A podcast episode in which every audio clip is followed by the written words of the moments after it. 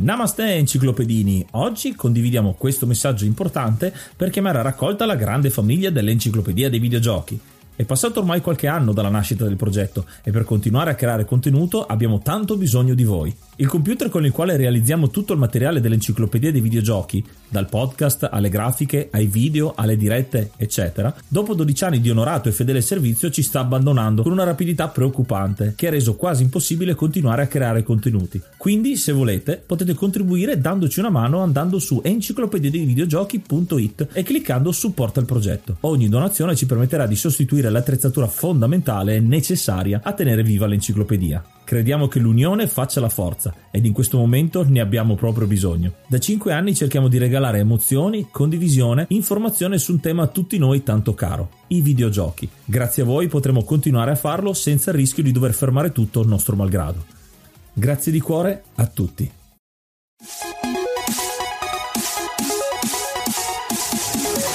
Namaste e benvenuti ad un nuovo episodio dell'Enciclopedia dei Videogiochi. Io sono Ace. E io sono Yuga. Nel podcast di oggi parleremo di Hyper Light Drifter. Oh, uno di quei giochi indie che ci è piaciuto veramente, veramente tanto. Abbiamo un ospite con noi, ma prima di presentarlo ringraziamo il mecenate, chi ci aiuta a supportare questo progetto che si sta evolvendo, sta crescendo. Stiamo già preparando alcune cose del prossimo anno. Qui siamo ad ottobre effettivamente a pubblicare questo episodio e ci avviamo avviamo alla conclusione di questa stagione e ne vedrete delle belle il prossimo anno. Ma ringraziamo i nostri mecenate che dicevo. Allora, tiriamo fuori il nostro elenchino perché si sta allungando sempre di più. Non me ne ricordo più a memoria, veramente siete tantissimi. Ringraziamo Ark, Coach, Harry Smith, Sukhoi47, El Nick, Grey Fox, Nikius, Shiny, Bario, Stefano Laserra, Mapo Gamer, Bettelux, Sibis, Crisop, Rita Levi, Mortal Kombat e Giant Lizard. Questi sono gli Easy Mode.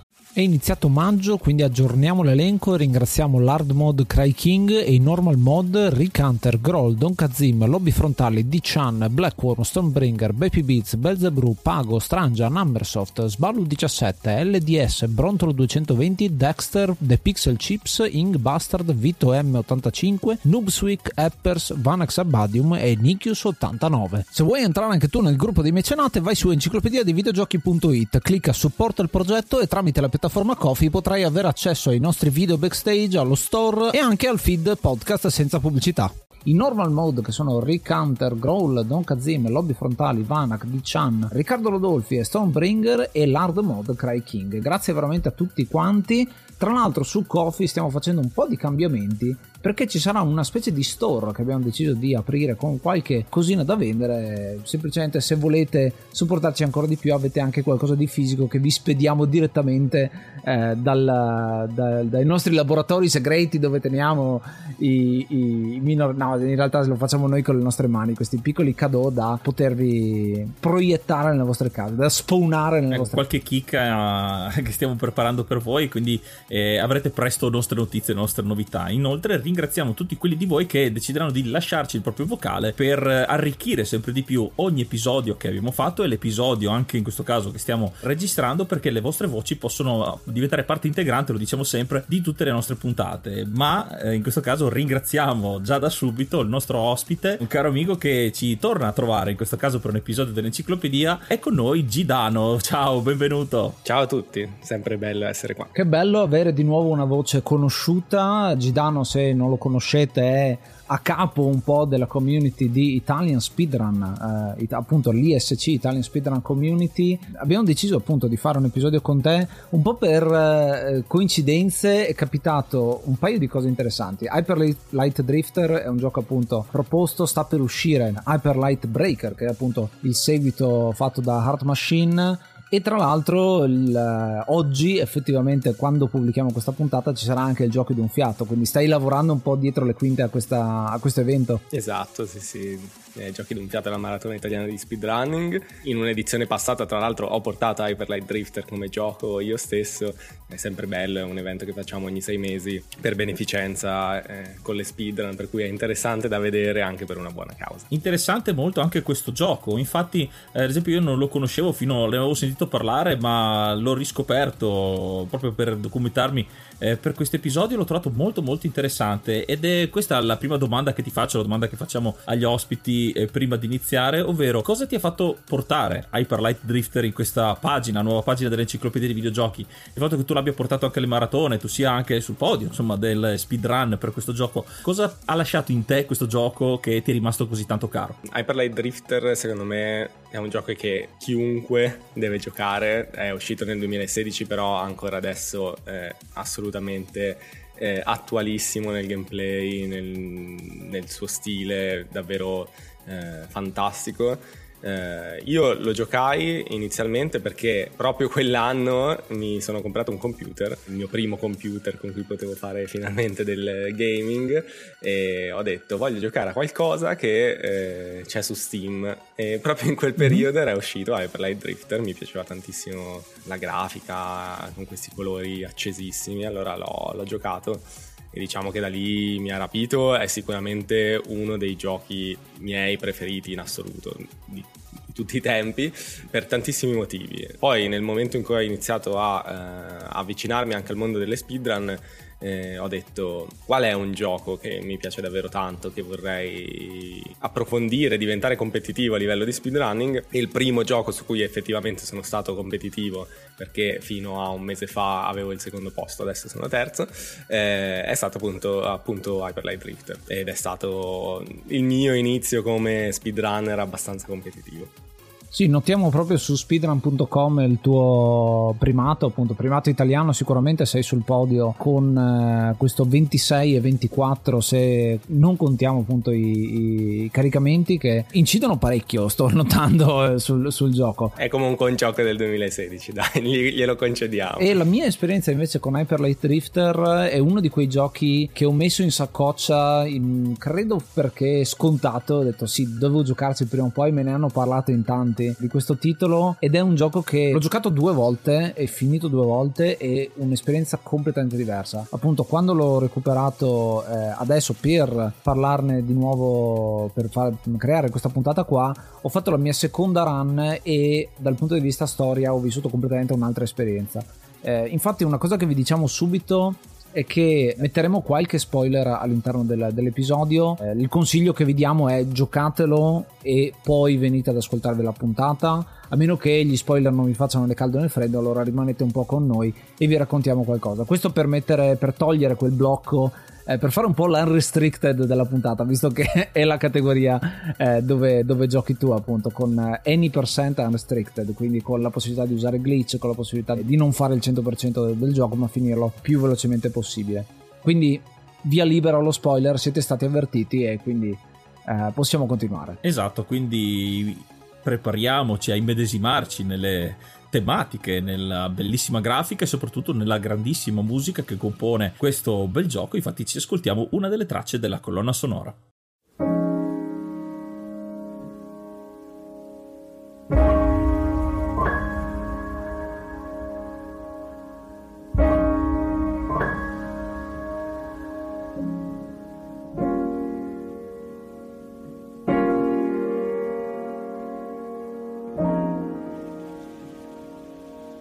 Gioco di oggi è Hyper Light Drifter, un gioco del 2016 sviluppato da Heart Machine e pubblicato da Playism. È uscito ovviamente per sistemi Windows, come detto per, su Steam, ma poi anche per eh, sistemi Macintosh e anche per le console, quindi PlayStation 4, Xbox One e Nintendo Switch. Quindi eh, ha avuto comunque il suo porting anche sulle console a giustificare il grande successo che comunque ha avuto inizialmente per PC. Ed è un RPG avventura indie con la grafica pixel art che già dalla poi magari magari parleremo anche dei significati, delle allegorie che questo gioco porta, ma proprio anche dalla creazione. Questo, come altri giochi di quali abbiamo parlato in vari episodi dell'enciclopedia, ha diciamo, il suo successo, il suo via per essere sviluppato grazie ai fan, al crowdfunding. Quindi anche in questo caso parliamo di una campagna Kickstarter che ha superato di molto le aspettative dei programmatori e degli sviluppatori e quindi questo è il punto di partenza molto molto importante di Hyper Light Drifter che ha così potuto avere anche più progetti programmatori, più sviluppo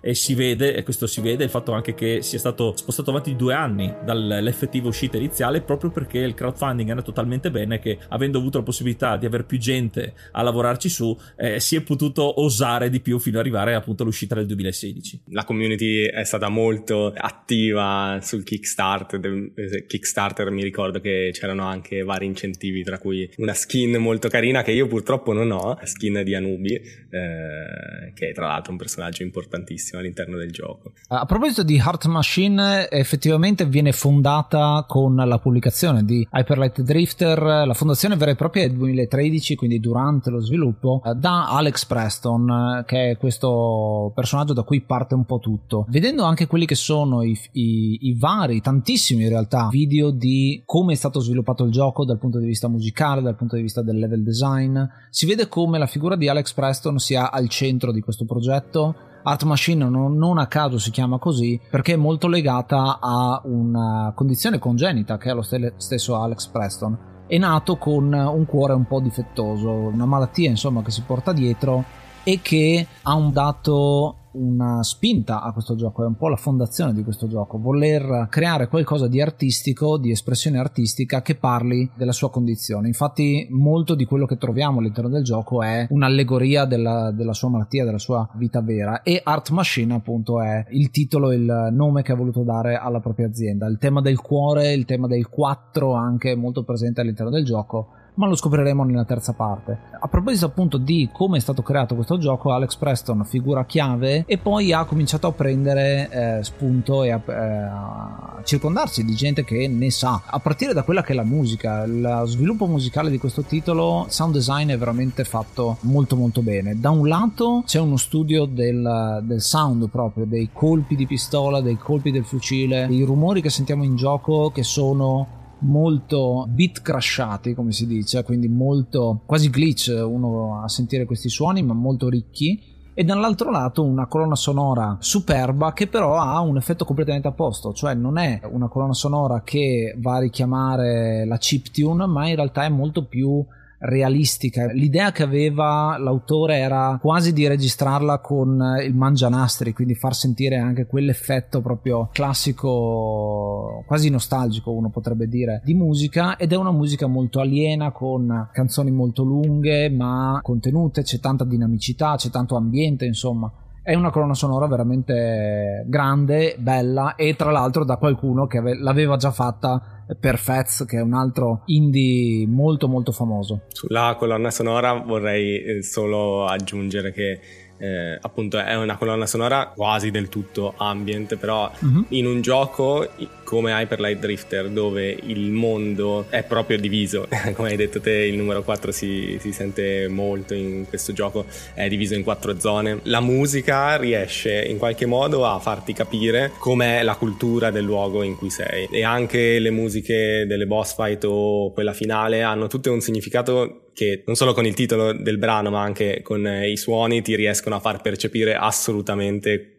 quello che è l'intento del, del compositore. Eh, esatto, esatto. Disaster Piece ci ha pensato proprio l'anima e tra l'altro una cosa che dirà lui nelle interviste è che la direzione appunto di Alex Preston è una direzione molto emotiva, cioè lui ascolta la musica e gli dice potresti farla più tenebrosa o più eh, inquietante, cioè dà degli input eh, emotivi che poi si sentono molto nell'effetto finale. Dall'altro lato appunto sound design che è stato fatto a, in casa da uno a distanza, quindi molto molto indie da questo punto di vista. La voce del boss finale è la voce proprio del sound designer e quando eh, Alex la sente il suo feedback è stato rendila più inquietante, rendila più agghiacciante e questa parola qua ha permesso di creare l'effetto finale che veramente è una cosa dell'altro mondo, sembra veramente un mostro e io mi ricordo entrambe le volte ho avuto un momento di panico perché ho detto oddio cosa succede, ce la farò a battere questo boss. Questo tipo di creazione audio, quindi molto sensoriale, molto sentimentale e in un certo senso la vediamo anche dal punto di vista visivo perché è stata fatta un enorme sforzo, appunto un'enorme capacità di creare una musica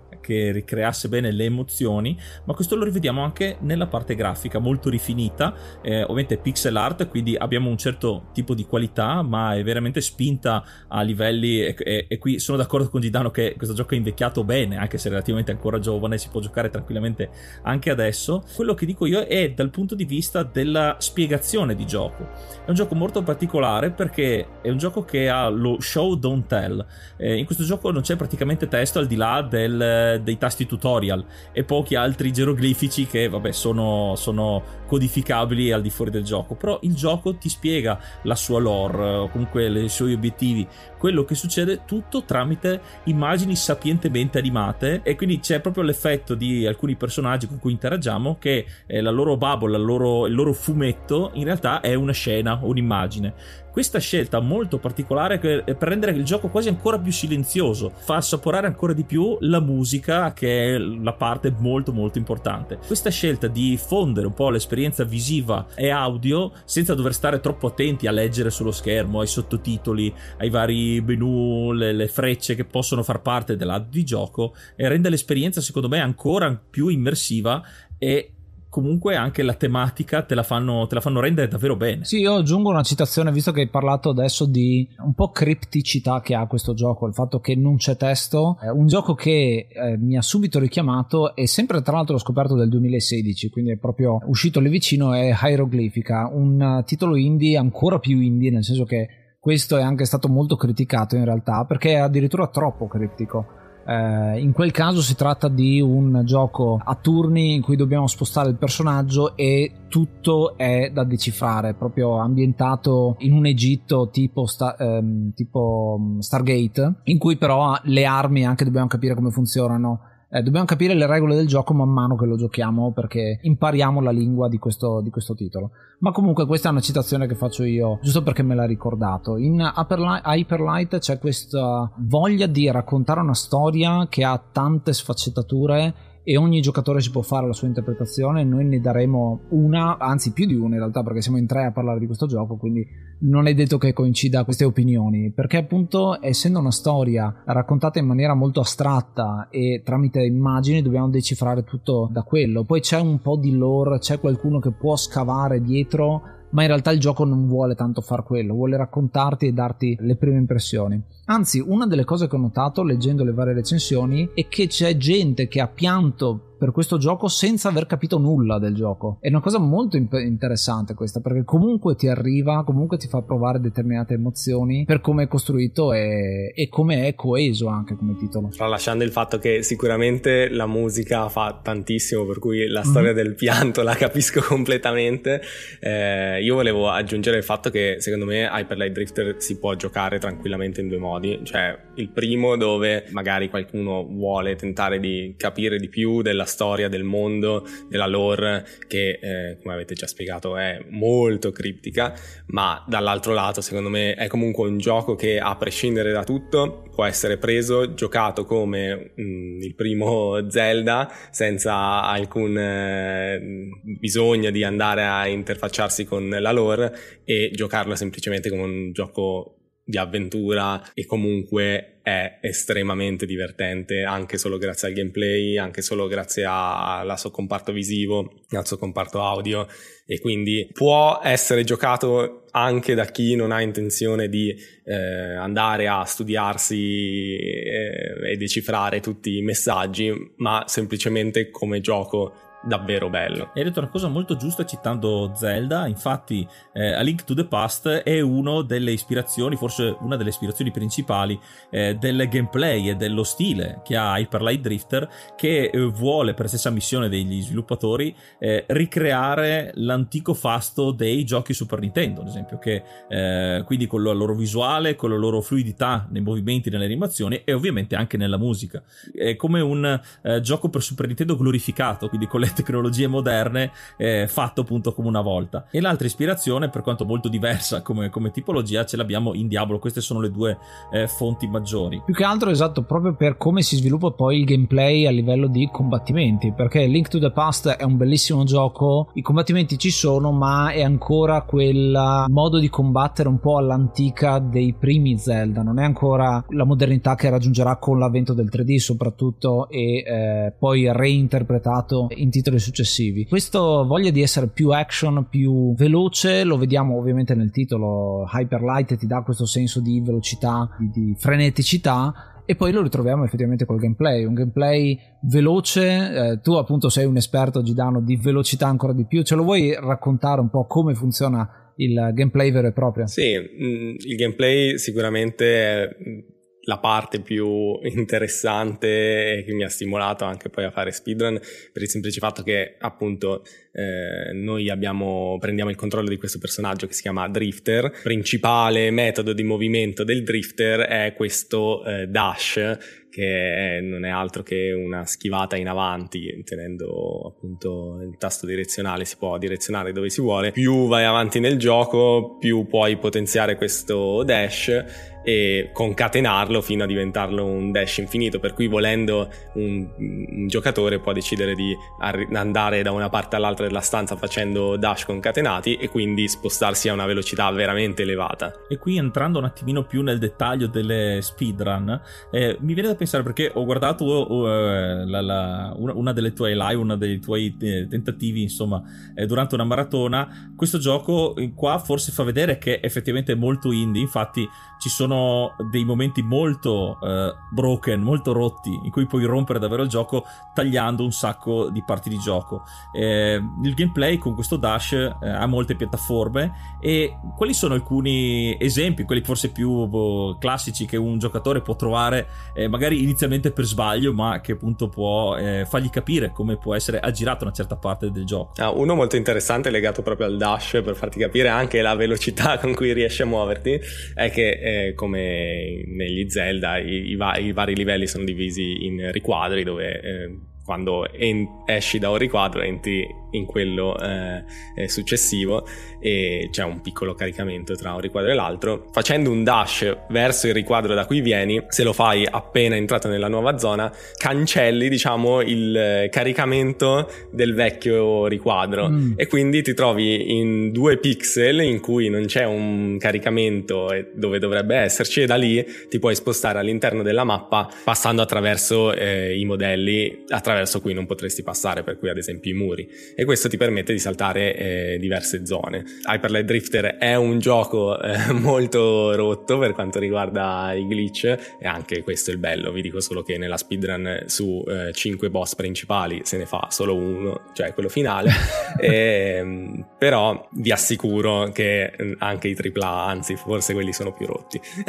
e forse uno di quelli che ho apprezzato di più proprio per il, come sono divertenti mi ha fatto ricordare un altro gioco, sono quei, quei glitch che vi ho fatto vedere dove puoi uscire dal, eh, dalla parte di schermo, quindi puoi andare dietro le quinte, dietro la scenografia e eh, saltare proprio delle parti, delle parti di livello. Lì eh, era stato molto interessante perché hai spiegato che si può fare, ma se esageri il gioco ti uccide. Sì. Questo mi ha ricordato solo, eh, non so se era Motoracer, un gioco del genere, dove tu potevi uscire con la moto dalla, dalla pista di gioco, però se esageravi ti sparava al centro della mappa con questa animazione incredibile. Micro Machine che ti, ti faceva respawnare più indietro, una cosa così anche. Probabilmente i developer, sapendo che c'era qualche buco da cui si poteva uscire dalla mappa, hanno pensato bene di inserire questo timer per cui se esci fuori dai limiti del gioco, il gioco mm-hmm. ti mhm. uccide.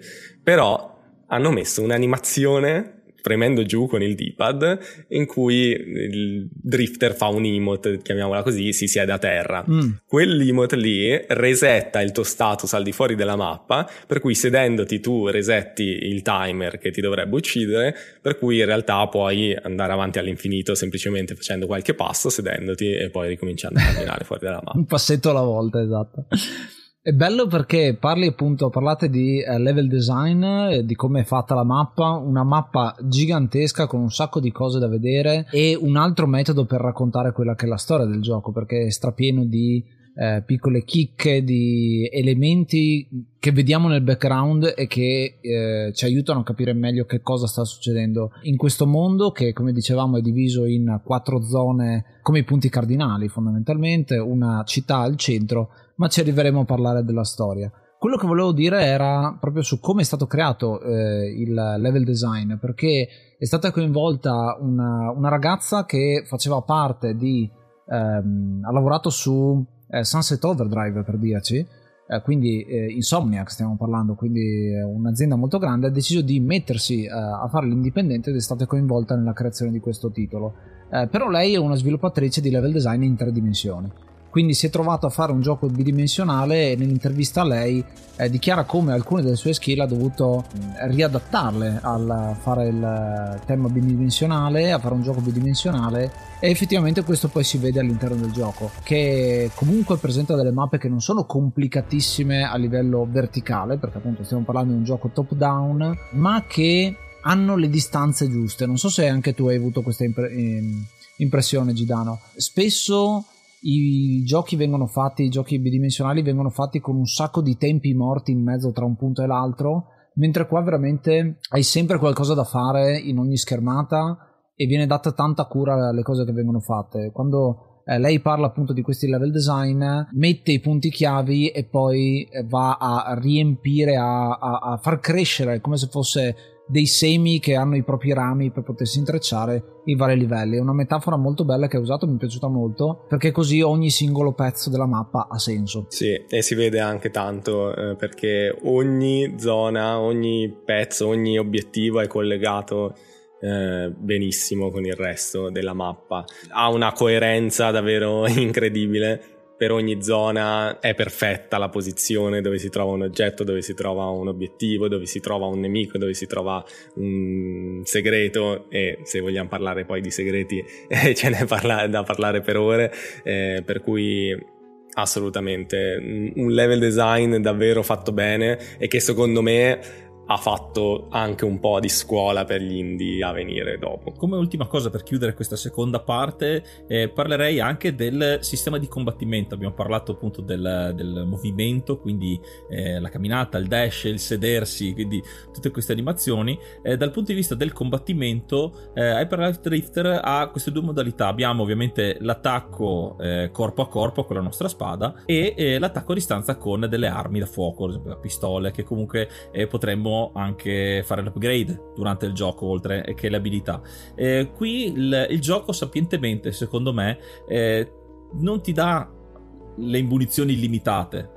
Qui c'è il sistema che tu hai le armi a distanza, però i colpi finiscono e puoi ricaricarli eh, colpendo i nemici con gli attacchi da mischia. E, e quindi hai comunque l'utilità di usare entrambi, eh, entrambi le modalità per secondo me rendere anche più spettacolari questi combattimenti perché in base alla tipologia dei nemici è meglio usare una piuttosto che l'altra strategia ma ovviamente in caso di necessità di proiettili bisogna ingegnarsi quindi mescolare insieme anche al dash eh, i nostri attacchi per eh, che alla fine è anche abbastanza facile che vengano spettacolari.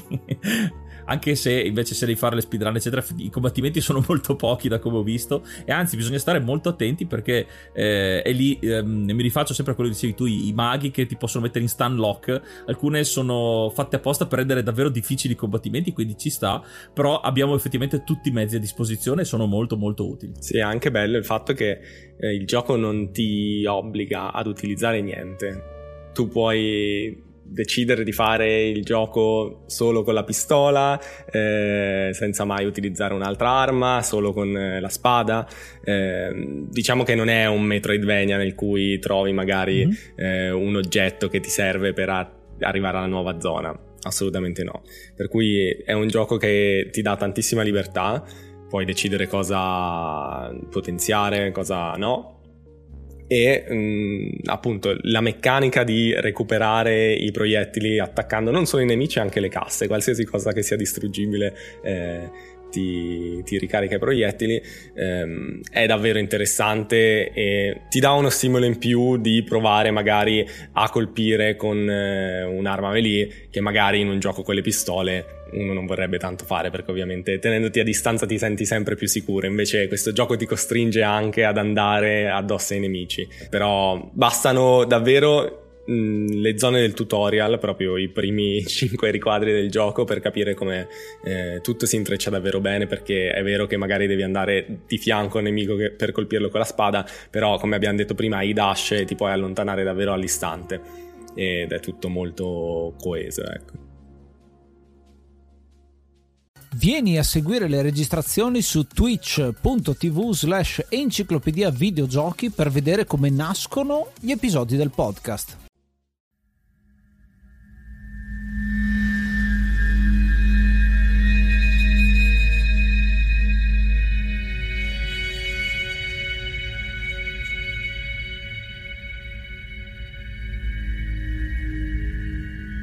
E adesso è arrivato il momento di parlare di storia. Io ho pensato a questa storia un po' per la mia esperienza di come ho vissuto il gioco e anche di come ci siamo in, um, informati di questo, a quanti diversi livelli veramente puoi rivivere l'intero gioco, no? Perché eh, c'è un livello superficiale che è quello di gameplay puro, me ne frego altamente della storia, sono dei fever dream che sta avendo questa persona qua che non sta benissimo e uh, vado in giro per il mondo a sconfiggere dei boss, attivare delle cose e poi arrivo alla fine c'è il boss finale. Questo è il gioco Hyper Light Drifter eh, versione super super semplice. Però man mano che eh, vai a tuffarti nella, nella lore di questo gioco lo puoi vivere in tantissime maniere diverse. Eh, l'introduzione è appunto super criptica, sono tre minuti di cutscene eh, dove ti fanno vedere una serie di immagini una di seguito all'altra un po'. Io faccio sempre la citazione di Zack McCracken che inizia esattamente con un sogno e non capisci niente, e poi pian piano comincia a mettere i pezzi in mezzo. Però in questa introduzione, che ha già una musica molto bella, eh, vediamo diverse cose. Vediamo una landa con questi giganti sullo sfondo. Eh, vediamo una serie di cadaveri da cui eh, appare questo drifter, il nostro protagonista sarà quello che eh, andiamo a, a guidare e eh, vediamo la sua eh, iniziale lotta contro questa eh, malattia perché appunto subito si accascia a terra a eh, tossire e esce questa figura, questa ombra che viene combattuta dallo stesso Drifter, però è un'ombra molto particolare. A proposito di numero 4 e della forma, quella che è il diamond in inglese, il diamante, quindi un rombo eh, o un quadrato girato, insomma, se, se, se volete chiamarlo così, è eh, ben presente ovunque, è la forma della mappa della città, è il simbolo che ha questa entità mostruosa eh, come ombra sul, eh, sulla faccia e sarà presente un po' ovunque nel gioco. Particolare perché ci sarà un momento in questa introduzione in cui vediamo dei giganti, quelli che a volte vengono chiamati titani, eh, che appaiono davanti quasi come un jumpscare davanti al drifter per poi svanire in mille pezzi e quindi anche questi eh, sono deceduti in qualche maniera. Quindi è una, un momento molto post apocalittico mi viene da dire. È un mondo che si sta distruggendo c'è qualcosa che non funziona ecco. E per poi avere appunto l'immagine del nostro drifter e appare quello che è lo sciacallo Anubi come l'hai chiamato tu eh, prima Gidano questo Anubi ci porterà davanti a una torre altissima che si apre ed è un ascensore. Abbiamo lo schema dell'ascensore prima di tutto. Noi abbiamo questa cosa che eh, lo schema dell'ascensore e delle fogne sono presenti in ogni gioco e qui sicuramente l'ascensore ce l'abbiamo. Ma questa figura ci accompagna dentro eh, questo, questa torre, questo portone eh, per eh, guidarci chissà dove. Ecco, io sto facendo tutta l'introduzione, vi sto spiegando un po' l'opening e poi tra- traetene quelle che sono le, le conclusioni che volete, poi andremo magari ad analizzarlo in diverse cose. Entrati appunto dentro questa torre, verremo assaliti eh, di nuovo da quest'ombra che ci vuole portare indietro e non farci arrivare ad un altro rombo che dovrebbe essere l'input, quella che diciamo una delle interpretazioni iniziali potrebbe essere la cura a quella che è la nostra malattia. No? Nel viaggio dell'eroe il conflitto è quello, la soluzione è trovare una cura ma Hyper Light Drifter non si basa proprio sulla cura. Sì, diciamo che qua il, potrebbe essere un'interpretazione quella più semplice senza sapere la lore, eh, a parte questa eh, la malattia del protagonista che la vediamo subito, infatti primo, la prima cosa che succede al protagonista una volta che appare è proprio il sentirsi male, eh, questo ci dà un grosso input, però in generale dal, dal, primo punto di vista è il classico recupera l'artefatto per sconfiggere il male e, e devi cercare di farlo, hai il tuo animale guida, in questo caso lo sciacallo, e ovviamente ci sono dei mostri che non conosci, che non hai presente in questa landa desolata. Eh, ci sono pochissime informazioni eh, a un primo playthrough, come detto, poi eh, capendo anche dopo l'esperienza di gioco e in un certo senso anche se si vuole scavare un po' di più come abbiamo fatto anche noi nella seconda parte spiegando la malattia del, del creatore del gioco. Eh, sentendosi più vicini a, il, al personaggio della vita vera, quindi assume molto più significato, ci sono delle simbologie molto importanti e congetture che sono state fatte, ci sono un sacco di spiegazioni diverse eh, sull'interpretazione di questo gioco e anche la stessa varietà di interpretazione era un punto focale dello stesso eh, sviluppatore, quindi eh, è un gioco che davvero può essere giocato in tutte le maniere possibili, come abbiamo detto, e da questo intro molto eh, rivelatore ma non rivelatore si capisce benissimo. Sì, diciamo che l'intro una volta che hai capito oppure ti sei andato a informare sulla lore, praticamente riassume, è un giga spoiler di tutto quanto, riassume totalmente la storia e eh, tra l'intro e la fine, in due filmati, hai visto tutto quello che è successo nel mondo di Hyper Light Drifter in praticamente tre minuti e mezzo. E una cosa molto divertente è che non esiste un nome dato a niente a parte alcuni mm-hmm, personaggi tipo l'ombra che c'è una carta di Steam che si chiama Judgment per cui sappiamo che si chiama Judgment. Però a parte queste poche informazioni è la community che ha dato i nomi ai personaggi ad esempio perché il gioco non, non, non nomina non, non dà mai informazioni così precise rispetto ad alcuni aspetti del gioco. Sì, è un po' come eh, dare i nomi con i tarocchi, infatti il giudizio, ci sono vari, anche i rimandi a quello, oltre che le carte da Steam. Eh, è bello proprio la, la, community che ha aiutato a creare il gioco, che in un certo senso gli dà anche un nome all'interno. Ancora di più è un mondo alieno, no? Perché è una eh, situazione quasi onirica all'inizio, con questo appunto sogno eh, che poi effettivamente è un sogno perché sta male il nostro drifter, o meno come l'abbiamo chiamato noi, il drifter, no? la, la, community l'ha chiamato così, che si trova in questo mondo diviso in quattro aree, quindi una per punto cardinale, con una città al centro. Eh, nella città ci finirà perché viene salvato eh, in un momento in cui non riesce a muoversi perché appunto ehm, tossisce sangue a un certo punto, quindi si accascia eh, da quello che è un guardiano, una specie di mentore che gli darà una mappa. Tra l'altro, tu apri la mappa ed è completamente indecifrabile all'inizio eh, perché vedi solo de- delle figure geometriche e basta. Eh, per poi appunto capire eh, come funziona. C'è questo hub centrale, la città dove prenderemo gli upgrade, dove parleremo anche con un po' gli abitanti. Eh, è un po' la parte civilizzata del mondo questa, eh, dove la vita continua e quattro aree che sono, e questa è una scelta molto interessante ma anche molto difficile del design, eh, tre aree che sono eh, esplorabili eh, nell'ordine che si vuole, mentre l'area sud è la quarta, quindi quella che andiamo a sviluppare alla fine. Una scelta molto forte, devo dire, soprattutto nel periodo in cui il Metroidvania va forte e quindi uno va a guidare molto di più l'esplorazione in questa maniera con i vari questo, questo, posto non ci puoi andare fin quando non hai il doppio salto e questo posto non ci puoi andare fin quando non hai il doppio dash eccetera eccetera. Invece in questo caso scegli tu l'ordine in cui eh, fare le, le, tre prime aree e poi la quarta. Eh, queste aree hanno tutte un aspetto molto particolare sono molto ricche di eh, lore di pezzi di storia e collegamenti con quello che abbiamo visto. Anubi lo sciacallo appunto come viene eh, visto che tra l'altro ha un'aureola fatta con la stessa forma, quindi sempre con questo rombo, eh, ci guida inizialmente verso eh, est, se non mi ricordo male, verso eh, la prima area, però in realtà non è che dobbiamo seguirla, eh, seguirla per forza. Ma in queste aree troviamo tante popolazioni diverse, tanti nemici diversi e ognuna racconta una storia diversa. Le aree in Hyper Light Drifter sono veramente eh, peculiari, hanno ognuno la sua palette di colore completamente diversa dall'altra e mm-hmm. mh, anche una eh, fauna e flora completamente diversa. Si vede proprio anche solo entrando nel primo riquadro dell'area che ehm, lì c'è una cultura, un una vita diversa rispetto alla mappa centrale, rispetto a, alle altre zone del mondo.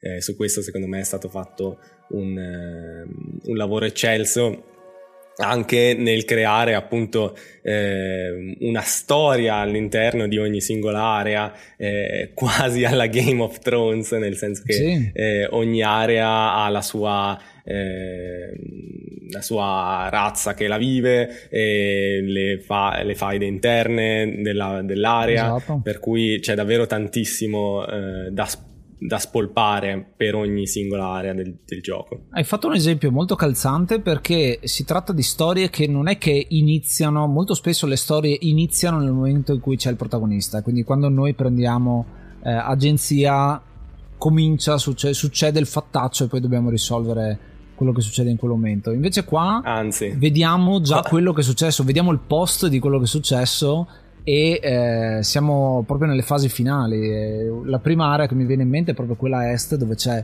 questo lago palude gigantesca eh, che sarebbe abitato da una popolazione di lontre ma che in realtà sono praticamente state sterminate eh, da, eh, dalle rane, dalla popolazione delle rane. Questo momento in cui vediamo effettivamente la parte finale del, del, della guerra, c'è stato questa, eh, ge- questo genocidio fondamentalmente e eh, particolare perché noi arriviamo a cose fatte, dobbiamo anzi andiamo a combattere le rane eh, che, che, ci sono qua dentro, fino al boss del livello che è appunto il, il capo eh, di queste rane, che tra l'altro si presenta mangiando una lontra, quindi fa vedere proprio che sono stati loro eh, a, a distruggere questa popolazione. E nel frattempo vediamo quello che è uno dei giganti, quindi ritorna la figura dei giganti, eh, vediamo questo titano eh, sepolto sotto l'acqua del, del, di questo lago enorme che è ancora più grande del Titano e, e, vediamo che in sostanza stava per attaccare questa zona ma non ce l'ha fatta, è stato sconfitto in qualche maniera, in questo caso è annegato fondamentalmente da questo lago. Secondo me i titani sono fondamentali mm-hmm. non solo per la storia ma il modo in cui sono fatti, la loro imponenza ti fa venire voglia di capire che cosa sono, perché sono lì perché ci sono questi scheletri giganti, ce n'è uno nel lago, ce n'è uno che vedi aggrappato a una montagna. Sì. Eh, sono scene bellissime da vedere, talmente belle e strane che ti fanno venire voglia di capire cosa sta esatto. succedendo. Secondo me le figure dei titani sono la figura che magari all'interno della storia non è che sia importantissima, hanno un mhm. ruolo mm-hmm. importante però eh, dimenticabili, eh, però ha, loro essere lì in quel momento e dire ok sono in una zona dove mh, la prima cosa che vedo quando entra è una rana che uccide la lontra e la ammassa insieme a tutti gli altri cadaveri. E, e però vedo distruzione ovunque. Questo titano eh, affogato all'interno dell'acqua. Cos'è, cos'è, successo qua? è successo qualcosa. È un po' il richiamo a Shadow of the Colossus c'è perché hai queste figure gigantesche che rappresentano il territorio in quel momento e qua è più o meno la stessa cosa, cioè il, è successo qualcosa in questo punto e il titano dà identità a questo lago in questo momento, capito? Il, il fatto che ti raccontano una storia semplicemente essendoci e facendo presenza in, in questo luogo. Uh, Art Machine si ispira molto a Shadow the Colossus, secondo me il Drifter è molto Wanderer e poi anche sì. In eh, Solar Ash che sarà il gioco che esce dopo Hyper Light Drifter. Esatto. Il richiamo è totale nel senso che è praticamente un uh, Shadow the Colossus sulle nuvole il gioco mm-hmm. e sicuramente si, si, nota tanto nel mondo l'ispirazione a Shadow the Colossus. Sì, il fatto che questi titani facciano proprio parte del, della scenografia delle, delle, varie delle quattro aree è molto importante, ci fa venire voglia, come hai detto tu, di scoprire di più e lo capiamo anche se vogliamo esplorare e interpretare anche le varie immagini che vediamo, quindi eh, i vari comportamenti di queste razze diverse, queste quattro razze differenti, che tutte a loro modo sono entrate in conflitto non solo con i titani, ma anche tra di loro, come abbiamo visto le rane con le lontre, ma anche eh, i rapaci che proprio tra di loro lì, eh, mentre lì è una parte un po' più religiosa, c'è una, una setta religiosa eh, che poi cambia, ci sono i separatisti e anche lì vanno in conflitto, quindi prende mano quello che è il leggerofante o il papa cattivo dei rapaci e qui andiamo a sconfiggere lui e tra l'altro viene anche raccontato con scene abbastanza cruente eh, la, la, ad esempio le catacombe con l'uccisione delle uova della generazione futura che era molto, eh, molto sentita eh, ti dà dei temi anche molto, molto pesanti. E nonostante i colori anche del gioco il fatto del pixel art forse eh, qua alleggerisce da un certo punto di vista ma dall'altra parte eh, hai comunque delle tematiche molto grosse anche perché il nostro protagonista eh, ricordiamo è sempre malato. Quindi durante queste esplorazioni che abbiamo ci saranno dei momenti in cui lui andrà in crisi, quindi avranno eh, dei, dei, secondi in cui lui sputerà sangue, sarà, sarà in, uh, in, difficoltà, eh, a ricordarci giustamente che questo gioco, per quanto ci dia l'esplorazione, ti fa capire o ti ricorda continuamente che c'è un orologio che sta scorrendo quindi noi siamo arrivati in un punto della storia che era già iniziata e sta andando verso la fine e noi siamo la lancetta che sta eh, progredendo sempre di più. Sono tematiche molto, molto serie anche, eh, che a una successiva analisi sono anche molto più profonde eh, ed è proprio quello il bello. Dalla prima giocata sei più eh, ansioso di scoprire questo nuovo mondo, poi pian piano trovi le varie sfaccettature, un po' anche come eh, i Souls-like, quei giochi dove eh, la lore la trovi negli oggetti o nei particolari che vai a scovarti eh, con i personaggi, o anche semplicemente un RPG dove vai a leggerti effettivamente eh, i sottotesti nelle biblioteche, negli oggetti, sono tutte cose eh, molto interessanti che con pochi mezzi in realtà che ci fa vedere, che no, non ci fa vedere, che ci spiega il gioco, è molto interessante da vivere. È interessante anche come il drifter si approccia anche sotto certi punti di vista mm-hmm. a tutte queste eh, culture diverse perché comunque il drifter non l'abbiamo specificato eh, non fa parte di nessuna di queste ehm, razze eh, mm-hmm. perché viene da un mondo diverso diciamo viene catalogato come un blu, sono tipo eh, degli uomini felini eh, che arrivano da, da un altro eh, reame eh, che fa sempre parte del mondo di Hyperlight Drifter, più a nord se non sbaglio di dove eh, si, si, svolge Hyperlight Drifter. E, e quindi lui arriva diciamo secondo una leggenda probabilmente nella speranza di trovare la cura però lui non ha nulla a che fare con niente all'interno di quel mondo. Sì, è particolare perché noi siamo quello che guida il drifter, che però non vediamo espressioni facciali, non vediamo emozioni da questo personaggio. È molto freddo e distaccato in realtà quando stermina effettivamente i nemici e eh, porta a termine un, un, sacco di malefatte, se, se, vogliamo vederla da questo punto di vista della, della violenza, insomma, che porta eh, in questo mondo. Eh, Yuga ha parlato della popolazione nord, quindi le montagne, e qui il titano è ghiacciato che si sta cercando di arrampicare sulla montagna, mentre nel regno dell'ovest, che è una bellissima foresta fatta di cristalli, cambia di nuovo il, eh, il, la palette grafica bellissima in questo eh, momento e eh, combattiamo quelli che vogliono difendere il proprio territorio. Quindi qua abbiamo una un'altra razza che è la razza dei procioni. Io li ho sempre visti come gatti, ma ho scoperto che sono dei procioni. A me sembravano dei lupi all'inizio, però effettivamente sono procioni. Ma perché non bisogna guardare lo sprite del nemico, ma più le statue? Le statue sono dei procioni, è vero, effettivamente. È vero, è vero. E, ehm, e questa cosa è interessante perché in questo momento capiamo che questa popolazione è riuscita in un certo senso a fermare il titano che li stava attaccando eh, imprigionandolo all'interno di questi cristalli. Possono fare questa cosa qua. Eh, questa popolazione sarà eh, tra l'altro il modo in cui morirà il loro capo, quindi è particolare come l'arma che hanno gli si rivolta contro in qualche maniera in, in questo senso. E il Drifter appunto porta a termine queste tre missioni ogni volta che sconfigge un boss ha un pilastro da attivare. Eh, questo è un po' un riferimento alla eh, missione principale che abbiamo, che viene introdotta un po' all'inizio. Eh, una delle prime cose che vediamo sono questi quattro punti luminosi con le statue, tra l'altro, dei, eh, che rappresentano appunto le popolazioni, per attivare qualcosa che succederà al centro della città. Non sappiamo ancora esattamente cosa, però.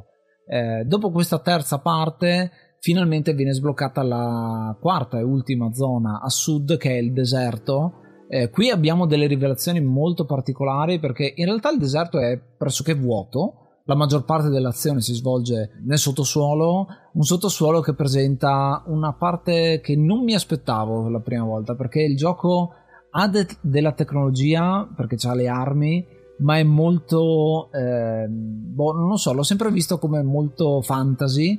Invece qua c'è un aspetto molto più eh, scientifico, molto più sci-fi, se, se, vogliamo definirlo tale, perché siamo in dei laboratori effettivamente. Sì, laboratori dove anche il titano è, è stato sezionato e quindi vediamo che questa popolazione di lucertole eh, ha, ha, svolto i suoi esperimenti non solo sul titano ma anche sui mostri che troviamo che sono eh, varie razze, tra cui anche veniamo a scoprire poi anche gli stessi blu di cui facciamo parte noi eh, e ci fa poi scattare il pensiero, ma allora magari anche noi veniamo da qua, comunque si dà dei collegamenti sul, eh, sulle origini che possono avere del personaggio anche quella del, del, sud, che ovviamente è l'unica zona bloccata mm-hmm. per questo motivo, probabilmente eh, è una di quelle zone in cui appena entri, appena prendi l'ascensore per scendere nei laboratori, inizi a farti delle domande, dici ma come mai ci sono tutte queste capsule con questi nemici che ho affrontato fino ad adesso?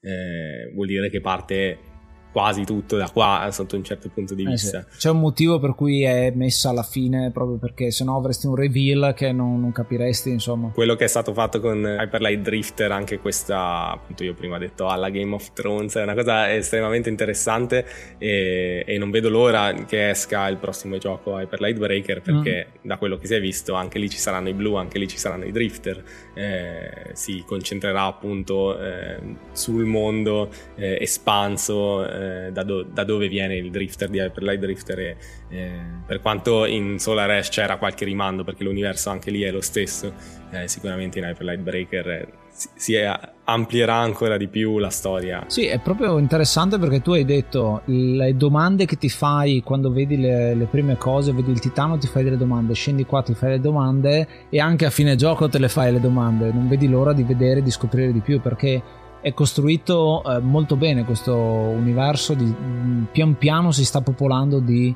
eh, cose sempre più carine e il tutto parte in realtà da un'idea molto semplice, quella di voler rappresentare in sostanza eh, una condizione eh, congenita appunto al cuore.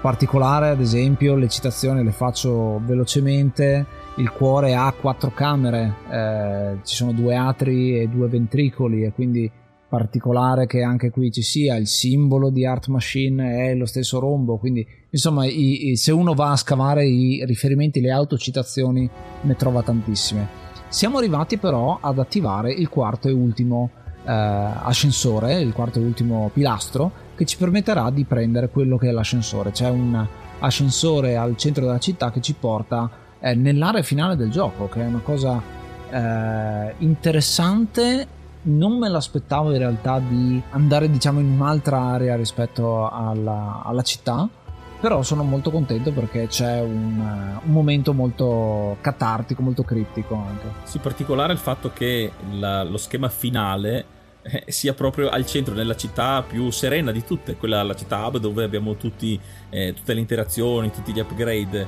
Eh, l'ascensore finale è sempre stato lì solo che adesso effettivamente possiamo andare giù a eh, combattere quest'ombra, questo judgment e vedere di riuscire a recuperare o fare qualcosa di questo artefatto eh, che appunto abbiamo visto all'inizio. È una battaglia molto, molto impegnativa ovviamente e forse la cosa più particolare è proprio quello che succede dopo e quindi eh, noi abbiamo il nostro finale ed è un finale molto lungo, tra virgolette. Abbiamo battuto, il, il, battiamo insomma il, il, cattivo, però abbiamo un finale amaro che inizialmente, quando eh, l'ho visto, mi ha fatto pensare: ok, questo non è il finale buono. Probabilmente devo rigiocare eh, o vedere rigiocato facendo qualche altra scelta, qualche altro ordine diverso per effettivamente avere il finale buono, quindi vedere effettivamente cosa succede. Eh, che però anche qui, come si, simbologia eh, come cosa ti lascia? Ovviamente qua è aperto a un sacco di eh, interpretazione perché cosa succede? Noi eh, sappiamo di essere in uno stato terminale la nostra mattina è incurabile. Il fatto di battere il nemico e distruggere questo artefatto eh, non ci dà speranza. Quindi noi alla fine eh, andiamo a morire quindi il nostro personaggio si spegne però sapendo di aver portato pace, tra virgolette, nel, nel, regno, quindi aver sconfitto l'ombra. Almeno questa è una delle interpretazioni, perché rifacendosi poi, eh, facendo i collegamenti sulla malattia del, del appunto, la malattia di cuore del, dello sviluppatore, hai anche, spesso viene considerata l'accettazione dello stato in cui sei portando avanti, quindi arrivare alla fine però essendo in pace con se stessi e con quello che si è fatto. Questa è appunto una delle varie interpretazioni che si possono fare. Davvero, davvero molto interessante. Sì, secondo me il finale è davvero bello. Hai ragione che forse all'inizio può sembrare un finale tipo bad, bad ending, il drifter sì. è morto. Eh, questo è vero, però Mm, se poi vai a, a, rivedere tutto quello che succede, ehm, appunto il drifter è arrivato eh, in questo mondo per quell'artefatto che dovrebbe era stato creato per rendere immortale tutti quanti. Eh, drifter va lì per curare la propria malattia eh, ma scopre il fatto che in questo mondo se c'è un lato buono cioè l'artefatto che dovrebbe rendere tutto perfetto e, e eh, immortale, eh, si è creato anche Judgment che è diciamo un po' il Ganon di questo universo. Sì. Eh, una volta sconfitto Ganon, Judgment eh, scopre che non c'è niente da fare per lui, anche l'artefatto viene distrutto, il mondo è liberato, lui muore, però parte anche una host importantissima anche solo dal nome, si chiama Panacea, la cura di tutti i mali. Mm-hmm. Facendo così il Drifter ha liberato quel mondo da tutti i mali, che fossero la ricerca della perfezione o eh, appunto il male, perché appunto fa anche un po' di bilanciamento tra l'oscurità e la luce. E mm, secondo me c'è una scena molto importante del video finale, della cutscene finale, dove nel momento in cui il drifter si accascia praticamente da dove siamo partiti, eh, Anubi gli fa vedere una distesa di mare, di, di infinità, di natura, che è un po' come per dire questo è quello che succederà grazie al fatto che tu sei arrivato qua. Esatto, gli dà, gli dà chiusura che ci sta ecco, in questo gioco.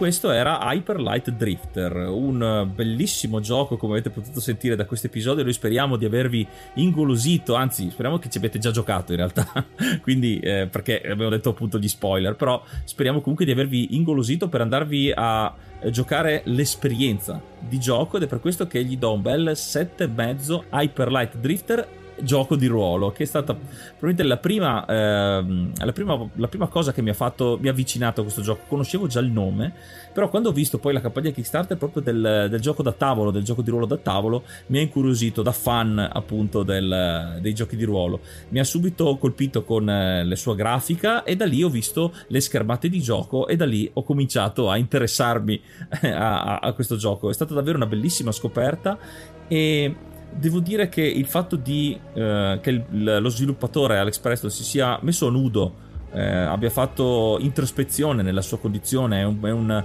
è un gioco che rispecchia davvero tanto Uh, se stesso e non è facile mettersi eh, a nudo. È stato proprio catartico il fatto di eh, fare i conti con la propria malattia e portarla dentro un gioco che ti fa spiegare e analizza un po' le varie fasi perché eh, c'è anche spazio per le varie reazioni che si ha quando si hanno notizie del genere, degli studi, quindi hai il combatterlo, il fuggire dalla condizione, il chiudersi in se stesso, ci sono un sacco di interpretazioni e eh, di, di soluzioni, tra virgolette, per questa cosa. È un gioco davvero aperto eh, per quanto non solo nell'esplorazione ma anche nell'interpretazione e, ed è un gioco che si lascia rigiocare molto molto volentieri non solo per le speedrun eh, che appunto eh, come, come, fai anche tu Gidano ma per riassaporare e scoprire sempre uno di quei giochi che ogni volta scopri un particolare sempre nuovo e ti dà eh, un, uh, un, motivo in più per andare avanti e tu Ace invece cosa ne pensi? Eh, io ho intenzione di dare un voto abbastanza alto perché è, mh, mm, si è modificato nei vari playthrough gli do 9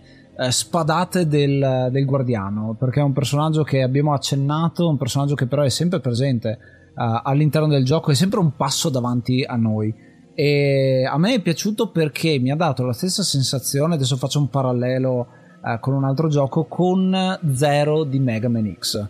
Uh, perché in Mega Man X il primo tu sei X e a un certo punto arrivi a vedere questo uh, super soldato che è un po' il tuo obiettivo, no? tu sei una recluta che devi diventare almeno forte quanto lui, X lo dice proprio nella, uh, nella, nella cutscene che c'è alla fine dello, dello, schema introduttivo. Qui abbiamo una sorta di uh, situazione simile, il guardiano si presenta come un drifter o comunque un ruolo molto simile a quello del drifter però con uno stadio avanzato sia di esperienza perché appunto è più bravo riesce a tagliare a metà i nemici cosa che non possiamo fare noi ancora e, ehm, e dall'altro lato è più avanti anche come malattia perché anche lui è malato. E infatti ad un certo punto della storia lo troveremo accasciato a terra che ci racconta quello che gli è successo, quelle cose terribili che gli sono successe eh, e come è arrivato a questo punto e noi prendiamo un po' il testimone per poter andare avanti a finire la storia. Questo mi ha dato anche modo di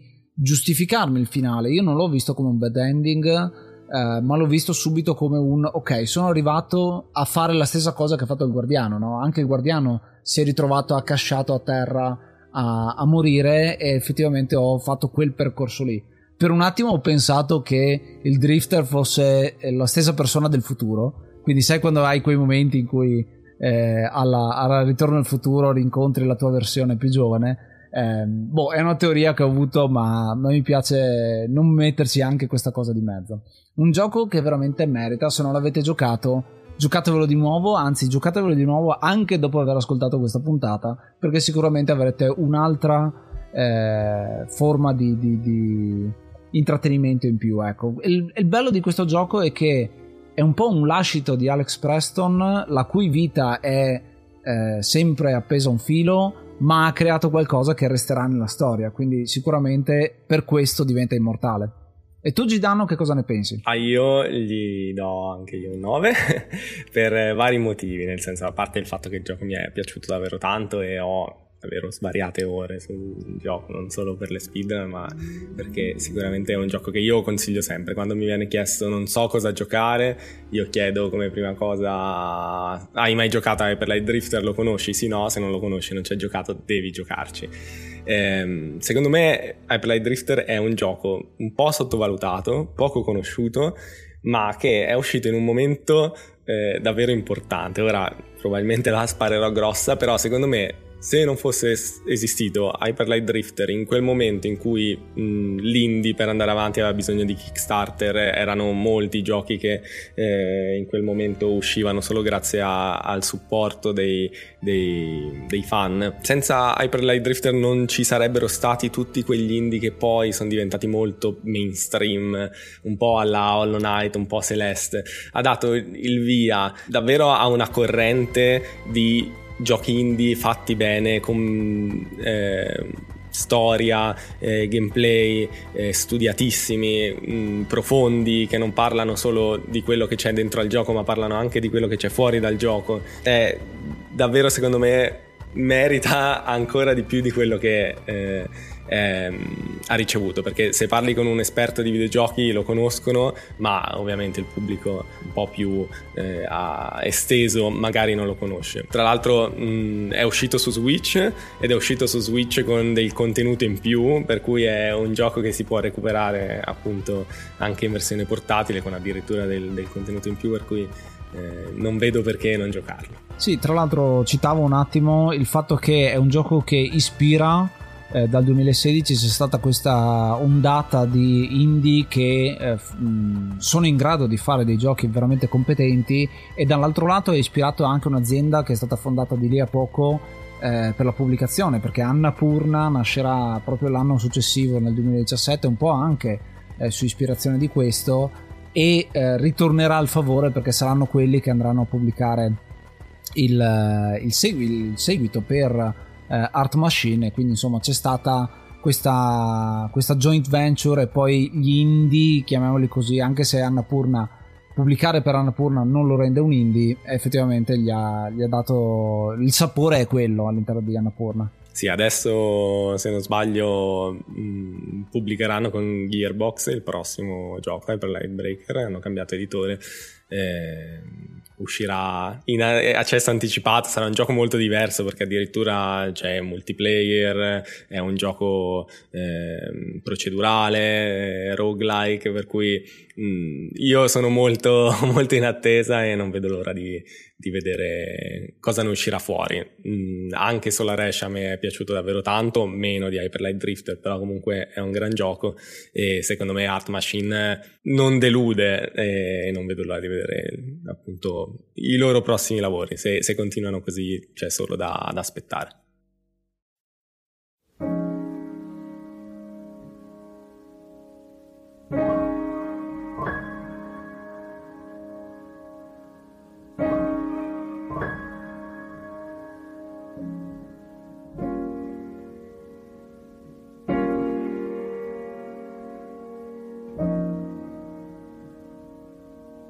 E anche per questo episodio è tutto. Noi come al solito vi ringraziamo per l'ascolto e in questo caso vi eh, esortiamo a usare il nostro potentissimo archivio perché abbiamo parlato di un, un indie che ha dato là a una rivoluzione, come dice Gidano, con eh, tanti sviluppatori che hanno preso coraggio, è stato un baluardo per questo tipo di sviluppo e potete mettere in ordine i vari episodi eh, di giochi come questo che abbiamo trattato nell'enciclopedia. Potete davvero personalizzarla come volete, eh, le vostre saghe preferite, abbiamo appena finito anche delle trilogie, eh, potete mettere in ordine come più preferite e quindi eh, utilizzate questo mezzo che vi lasciamo a disposizione, ovviamente che lo trovate su enciclopedia dei videogiochi.it. E approfitto anche per tirare le orecchie a qualcuno dei nostri ascoltatori perché eh, giustamente state utilizzando Spotify per consigliarci dei giochi, ma a volte ci capita, ma eh, ovviamente non ve ne facciamo una colpa, eh, di eh, ricevere dei consigli di giochi che in realtà abbiamo già trattato sull'enciclopedia.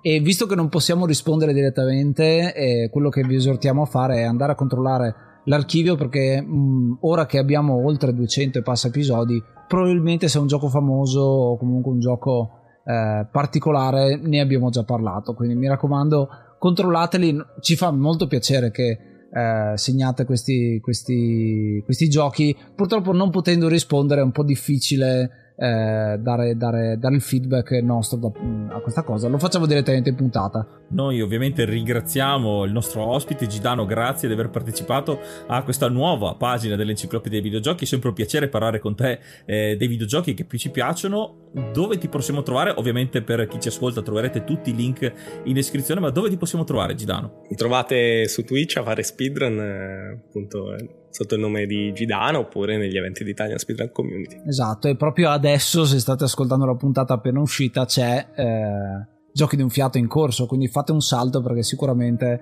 eh, ci sarà qualcosa. Andate anche a salutare magari da parte nostra. Ci può stare. Noi ci riascoltiamo il prossimo episodio e giocate una pagina alla volta. Io sono Ace. Io sono Yuga. E io sono Gidano. Namaste and be brave.